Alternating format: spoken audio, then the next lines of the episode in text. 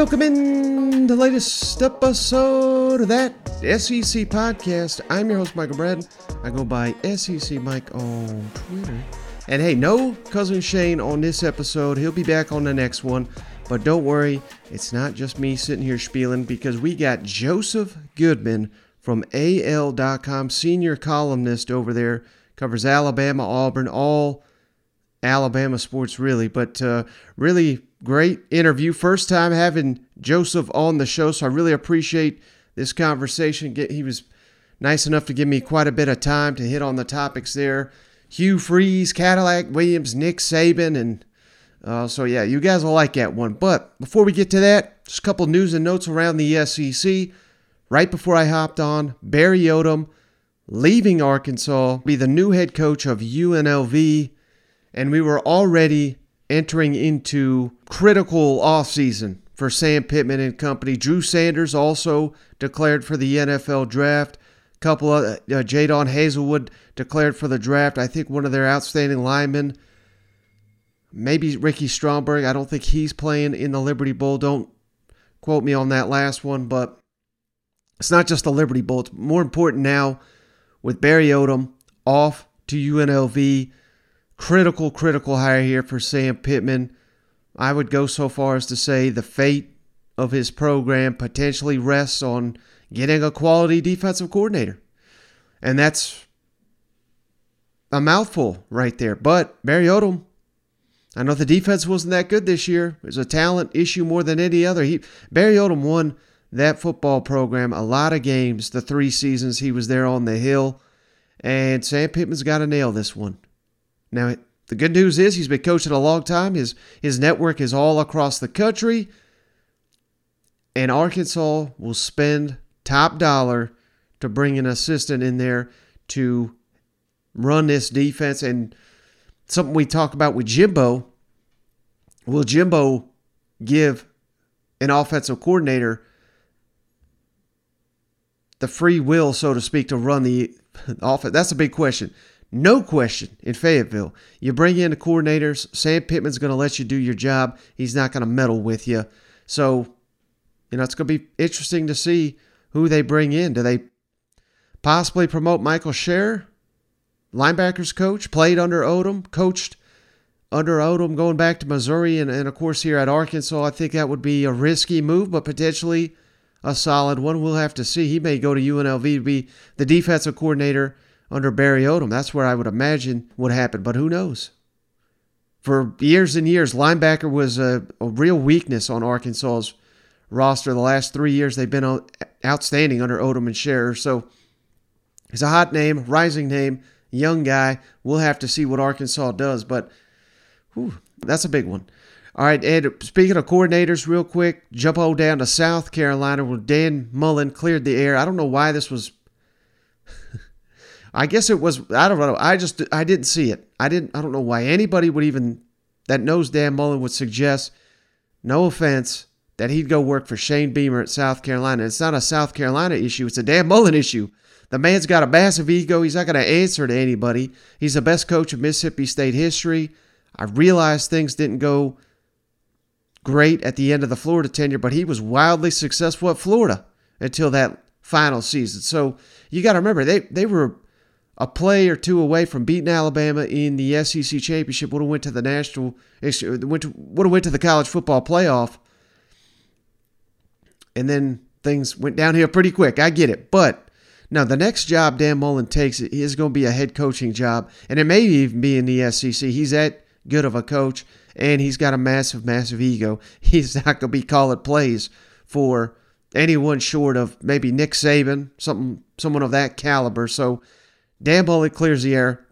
Says South Carolina, they'll get a great offensive coordinator, but it's not going to be me. He said that on the radio here on Tuesday, so just wanted to clarify that. And real quick here, South st- sticking with South Carolina, Jaheim Bell, outstanding tight end, has jumped into the transfer portal.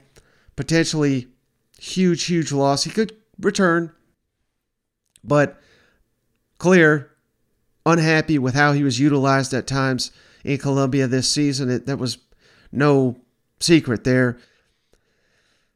So it's hard to imagine him coming back. He's going to have opportunities all across the country and the SEC, I have to imagine. And I just, a little tally here, wanted to make note of this. Day one, if you haven't checked it out already, head on over to thatsecpodcast.com. I've got a running list of every single SEC player in the transfer portal. I'm doing this as they're jumping in, noting commitments. Not seeing a lot of commitments at this point in time, but those will be added as they happen. Just wanted to run a couple of these figures. Players currently in the transfer portal from each SEC school. Florida, 15. Texas A&M also 15 according to my unofficial count. So Florida and A&M leading the way. Arkansas right there at 13, Alabama 12, Ole Miss 9, Missouri also has 9, Kentucky 8, Auburn's up to 7, Vanderbilt 6, Mississippi State and Tennessee 5, South Carolina 3, LSU's got 3, and Georgia with that goose egg. They're the only ones without a player currently in the transfer portal. And I just wanted to mention those numbers. These will these will be fluid. Some guys jumping in, some guys jumping out. You'll get additions along with subtraction. So this will all work itself out. I'm not hitting the panic button. But those at the those four at the top, Florida and A&M with 15, Arkansas with 13, Alabama with 12. I give Billy Napier, I know a lot of people want to give him a ton of hell. I give him a pass. This is year one. He's cleaning out that locker room, getting it his players, getting players that are bought in. Not saying that the guys leaving are bad guys, but maybe they just don't fit the system. Maybe they don't like the position coach. Maybe they don't like the coordinator. Maybe they don't like Billy Napier. Whatever it is, that's going to happen. The three that are an issue to me A&M, Arkansas, and Alabama all – established coaches there, been there a while, having this many guys jump into the portal. And again, you'll get guys out of the portal. You'll get guys, obviously, in high school recruiting to shore these numbers up. But a little bit of a red flag there with those programs. So just something to monitor heading into the offseason. Let's see who they get to kind of make up for all these losses. But I think that tells you an indication of, of where Maybe some of these programs are. I'm not sitting here saying they're on the decline or anything like that, but they are at critical junction points. And if nothing else, what it tells you is their roster is being turned over quickly. And maybe if you're an Arkansas fan, that's a great thing because the team underperformed. Not everyone's bought in. Same thing with A&M. Even as wild as that is to say, Alabama at 10 and 2, maybe a little roster turnover is going to be great for you. Just something to keep your eye on here as the transfer portal heats up here in late December.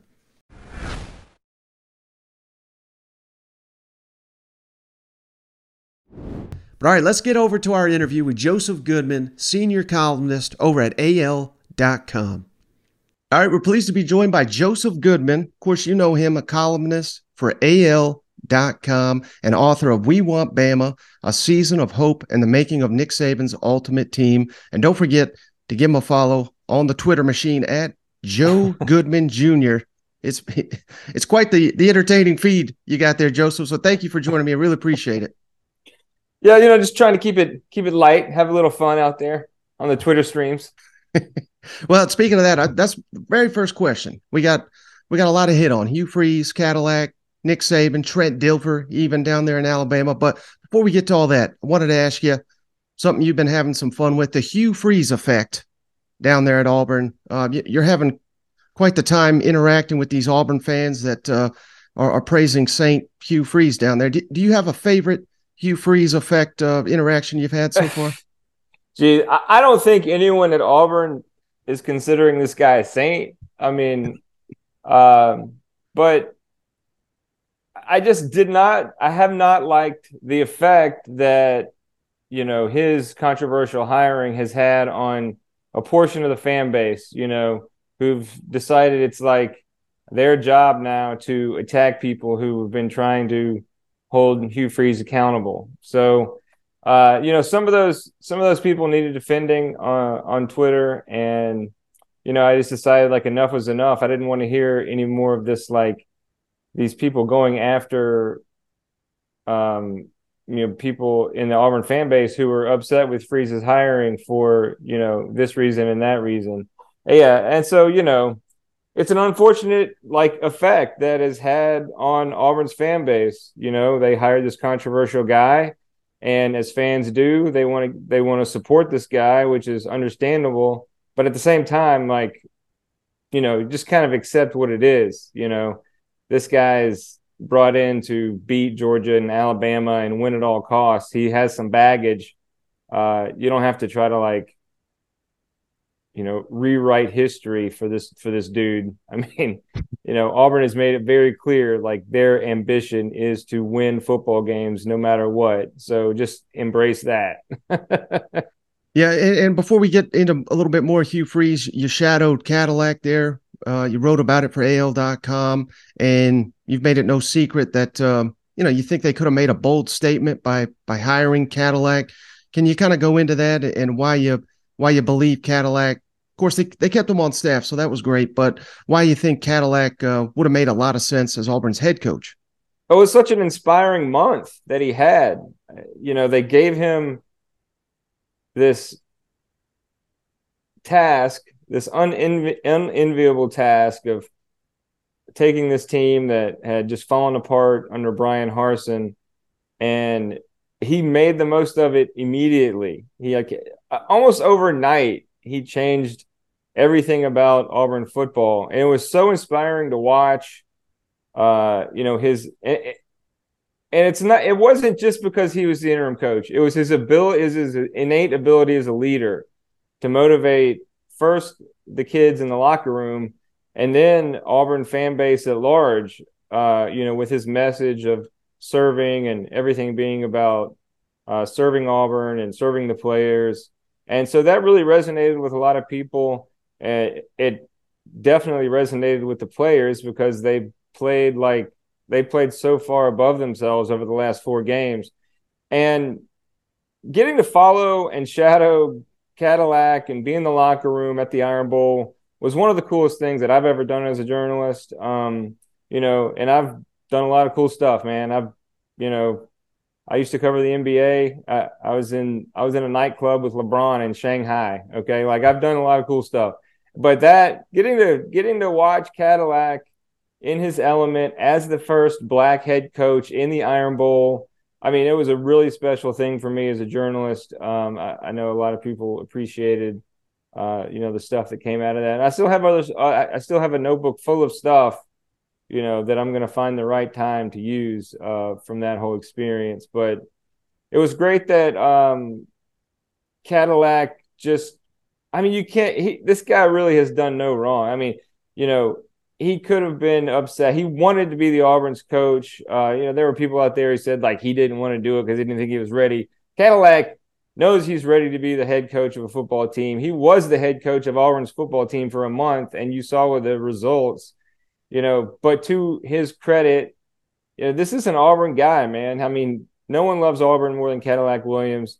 And when they hired Hugh Freeze, you know, there's Cadillac, like already carrying water for Hugh Freeze and turning and helping him, you know, kind of bridge that that gap between you know being a controversial hire and like being the face of Auburn football because that's what Hugh Freeze is now. Whether people want to accept that or admit it or whatever. Like Hugh Freeze, this is the guy you're that you've hired that's the face of Auburn football now. Um, and so, you know, as the associate head coach, they did give Cadillac a promotion to associate head coach. You know, he's doing everything he can, uh, you know, to help win over some fans. I think. Well, let me. So let's skip to Hugh Freeze. Uh, did Auburn essentially just hire Gus Malzahn with baggage?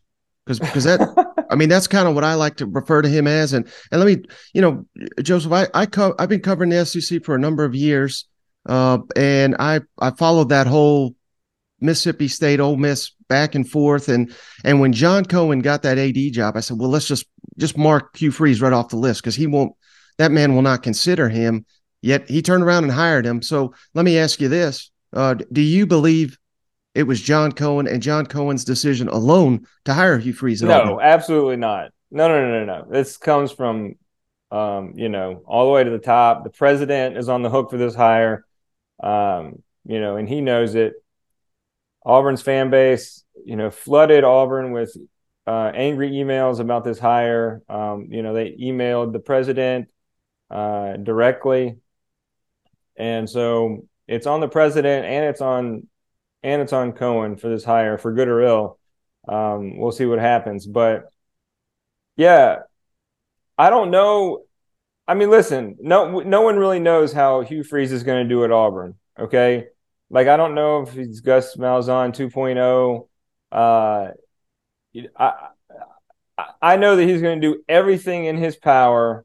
Okay, and he's going to push every boundary and every limit to make Auburn successful on the football field. And in this new age of college football, um, like no one really knows what that means yet. I mean, we just had, you know, uh, we just had the first day of the transfer portal open, and like even that, even that day is now different than it was before. You know, it's it's almost turning into like a second um, national signing day or whatever. Like kids jumping in the portal, and, and, and it's all related it's all related to money, you know, and opportunity, which is great. You know, there are these forces that are driving college football forward, um, and that and that's great to see. So we don't really know, like, it's impossible to tell how Hugh Freeze is, is going to do at Auburn because he is hired under a different set of circumstances than Gus Malzahn had at Auburn. You know, d- even during his tenure there. So, you know, all things being considered. Uh, you know, Hugh Freeze is going to have the test for Hugh Freeze is to see how he can adapt to these new to this new world of NIL and transfer portal um, to compete with Alabama and Georgia. Like that's his job, you know. So yeah, to call it um, Gus Malzahn 2.0 seems kind of derivative. Well, that, that's what I'm trying to do. but, but yeah, so they had a uh, obviously an introductory press conference. I like to consider it more of a pep rally. I mean, they, they were applauding him. He yeah, was crying, yeah. and, and, I I know you were there. You asked him about uh, you know his his uh, roadblocks, so to speak, to get into the SEC. He denied that, even though AL.com has done a good job reporting on that. You can go read it. Uh, you know, there's there was the Pat Forde uh, uh, report that uh, you know he can't handle his social media. He says that's not true. He's since kind of backtracked that on on college game day. Let me ask you this, Joseph. I mean, maybe these things are insequential and, and they won't really matter. But this mm-hmm. is supposed to be a change man. This is my my second chance, even though I've been shady for twenty years. Um, is he a new man? If if all of a sudden, I mean, he's he's apparently seems disingenuous from day one the only thing new about Hugh Freeze to me seems like his job. So, and that's fine. I mean, he is like that. This is who Auburn hired. Okay, you know he's. it is what it is, man. I mean, it's Hugh Freeze, and you know, like I said, Auburn has shown how much ambition they have. And Auburn has always been ambitious. Like go back to you know, Cam Newton's whole uh, controversial season, you know, and, and Auburn embraced that. They just said, we're just to, you know, embrace this. And they called it audacity or whatever. Um, so this is a brash, ambitious look for Auburn. And, and really it's kind of, you know, keeping within the culture of how they operate. You know, they hired and Bruce Pearl is all is like in your face as a basketball coach. He's a great basketball coach, but he was hired. You know, the biggest parallel you want to make, I guess, um, you know, would I guess would be Bruce Pearl and and not Gus Malzahn. You know, because look at Bruce how Bruce Pearl was hired. You know, he was hired under a show cause, and um, Auburn gave him a second chance and and Bruce Pearl came in and now he is really like beholden to Auburn for giving him that second chance on the big stage. And let's not um, downplay the potential of Auburn either. Okay. I think some people have tried to do that and say Auburn has taken a step back. You know, all the resources are there all the potential is there for Auburn to become like the next Clemson, eh, like what Dabo has done in the ACC. uh, yeah, it's more competitive in the SEC, but at the same time, uh, parity is about to hit college football in a way that the game hasn't seen. So, uh, with the advent of the college football playoff, NIL, transfer portal, like all of these things collectively are going to make college football, you know, more competitive for a larger group of teams. And Auburn is positioning itself right now as we speak uh, to take that step up and and put themselves on a level playing field with Alabama and Georgia. And let's just be honest, like they weren't before. Um, like they could not recruit the level of players that Nick Saban and Kirby Smart could recruit. Um, so now they think uh, with Hugh Freeze and their NIL collective on to victory that they can. Yeah, I poke fun at the guy, but I th- I gotta imagine he's gonna work his ass off to to do the best job. This is gonna be his final shot. If he blows it here, he's not getting back in the SEC. So let me ask you this, Joseph. He was asked about it uh, uh, about Alabama, Nick Saban in the presser. Uh, do you think that Hugh Freeze, he's done it twice already, will he beat Nick Saban in an Iron Bowl during his tenure there? Yes, yes, he will.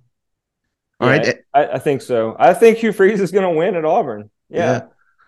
Well, speaking of that, so you you also did a really good article recently on Nick Saban and and basically, hey, this was supposed to be the revenge tour. They were preseason number one, but hell, they're preseason number one every year. It seems like fell short of expectations. Uh, can can you just kind of uh, rehash that article and, and really? Uh, I mean, he's the greatest coach of all time, but I think it's fair to say this was not a great coaching job by Nick Saban this year. Yeah, sure, Mike. Um, Auburn fans, some Auburn fans, you know, it's been split down the middle. The reaction to that column is, as a columnist, that's what you want. Um, you know, a lot of Alabama fans appreciated the honesty of it, and a lot of Alabama fans uh, thought it was too critical. But you know, Al- Alabama went into the season as the number one team. Nick Saban, you know, was talking this team up in the preseason, which something is something like he usually never does. Um, you know, but he really liked for Nick Saban, it's all about the leadership on the team. And he had the leaders on this team. That's what he thought. Um, and he did at the beginning of the season. And, and it's been about that core group of leaders who have really brought the most out of, you know, these individual Alabama teams when they go on to win a national championship. You know, the last one being 2020. Um, you know, that was a great group of guys. Mac Jones, you know, Smitty, you know, Najee Harris, all these guys. Um, and this year is supposed to be Bryce Young and Will Anderson Jr., but you know, they were always like one play away or one step behind or out of position or making a penalty at a bad time, giving teams a chance to remain in games. And, and just that those little small mistakes, they build up and they build up and they build up. And and then you find yourself in a situation that at the end of a game where everything is equal and it's going to come down to can you make a 50 yard field goal uh, and and can you stop the team from getting in field goal position or can you get enough players get the right personnel in the field for a two point conversion when LSU is trying to win the game you know so um, you give anybody one play to beat Alabama, then yeah, they could do that. And that's what Alabama did this year. And so the point of the column was, you know, they had the players, but having a good collection of players is not the same thing as having a good team. Um, or having a great team anyway. I mean, I still consider this Alabama team a good team. They won 10 games. Uh, you know, they had excellent players. They have Nick Saban as their coach. Uh, but was it a great team? No, it wasn't. I mean, you have to consider everything that Alabama has and and then compare that, you know, to Alabama teams in the past. And for for that comparison, it was not a great team. Uh, TCU was TCU a great team. I think we all can agree that TCU was a great team. Um, Alabama in 2022 a good team, not a great team. Um, so just because you have a great collection of players, uh, you know, Alabama proved this season that that even if for Alabama, uh, you, you got to have that chemistry, and they just didn't have it this year for whatever reason. All right, final question for you, Joseph. Really appreciate all your time. Who lasts longer at their current job? Nick Saban, Alabama, Hugh Freeze, Auburn. Nick Saban, obviously much older. Hugh, a tweet away from getting in hot water here. So, uh, who, who's who's your answer there? Uh, you know, I think it's going to have to be Hugh Freeze at this point because how much longer is Nick Saban going to coach? You know, I don't really know the answer to that. Um, I think Hugh Freeze is going to have at least you know four, four or five years here, unless it just completely falls apart and they have to go in a different direction. I don't expect that to be the case. You know, it seems like, uh, like I said, Auburn's ambition um, is going to match their their coaches' will to do whatever it takes, and they're going to allow that to happen. So, yeah, like I, yeah, honestly, like Hugh Freeze gets back on Twitter, like I don't think Auburn, the people who hired Auburn are really going to care. You know, it's all going to come down to can this guy win? Yeah, I think he can win, and I don't know how much longer, uh, you know, Nick Saban has to be at the top of college football just based on, you know, how long he's been doing it and all the factors that I, I mentioned earlier that are conspiring to tear down the dynasty that are just out of Saban's control. Before you go, Joseph, can you tell the people, uh, our audience, what's the best place, easiest way to find all your work? Oh, yeah, man. Just al.com. Um, you know, I'm the lead sports columnist there, and you can check out my columns. Uh, obviously, you know, you can follow me on Twitter. We have fun there. Uh, and, uh, you know, check out the book. We want Bama it is um, you know, don't judge a book by its cover. I would say that to other uh, SEC football fans, you know, uh, even Auburn fans. You know, it's um, it, it's really an eye-opening look into you know what it takes to be successful in the SEC. So, um, thanks for having me on, man. Yeah, we'll put a link in the show notes to the where you can purchase the book and to Joseph's social media accounts. All right, just will say thanks again, Joseph, for joining the show. I hope everybody appreciated that conversation. Tried to get him to, to give me some fire takes. He was, uh, you know, a lot of these people I have on, they're they're a lot smarter than me, so they don't fall for my stupid tricks and and things of that nature. But hey, if I if it, I hope if nothing else, that was an entertaining interview. Joseph does a great job. Links to his work in the show notes, including his book, his social media. I highly re- recommend you give him a follow, you check out his book, check out his work at al.com. But that is going to do it for this episode of the show. Hopefully, the Tennessee Homer cousin Shane will be back on the next episode. Tried to get him back on this one, but uh, he told me he's got he's off the next couple of days, so it'll be a lot easier to track him down. But that is going to do it for this episode of the show. Appreciate each and every one of you for checking us out. We'll catch you on the next one.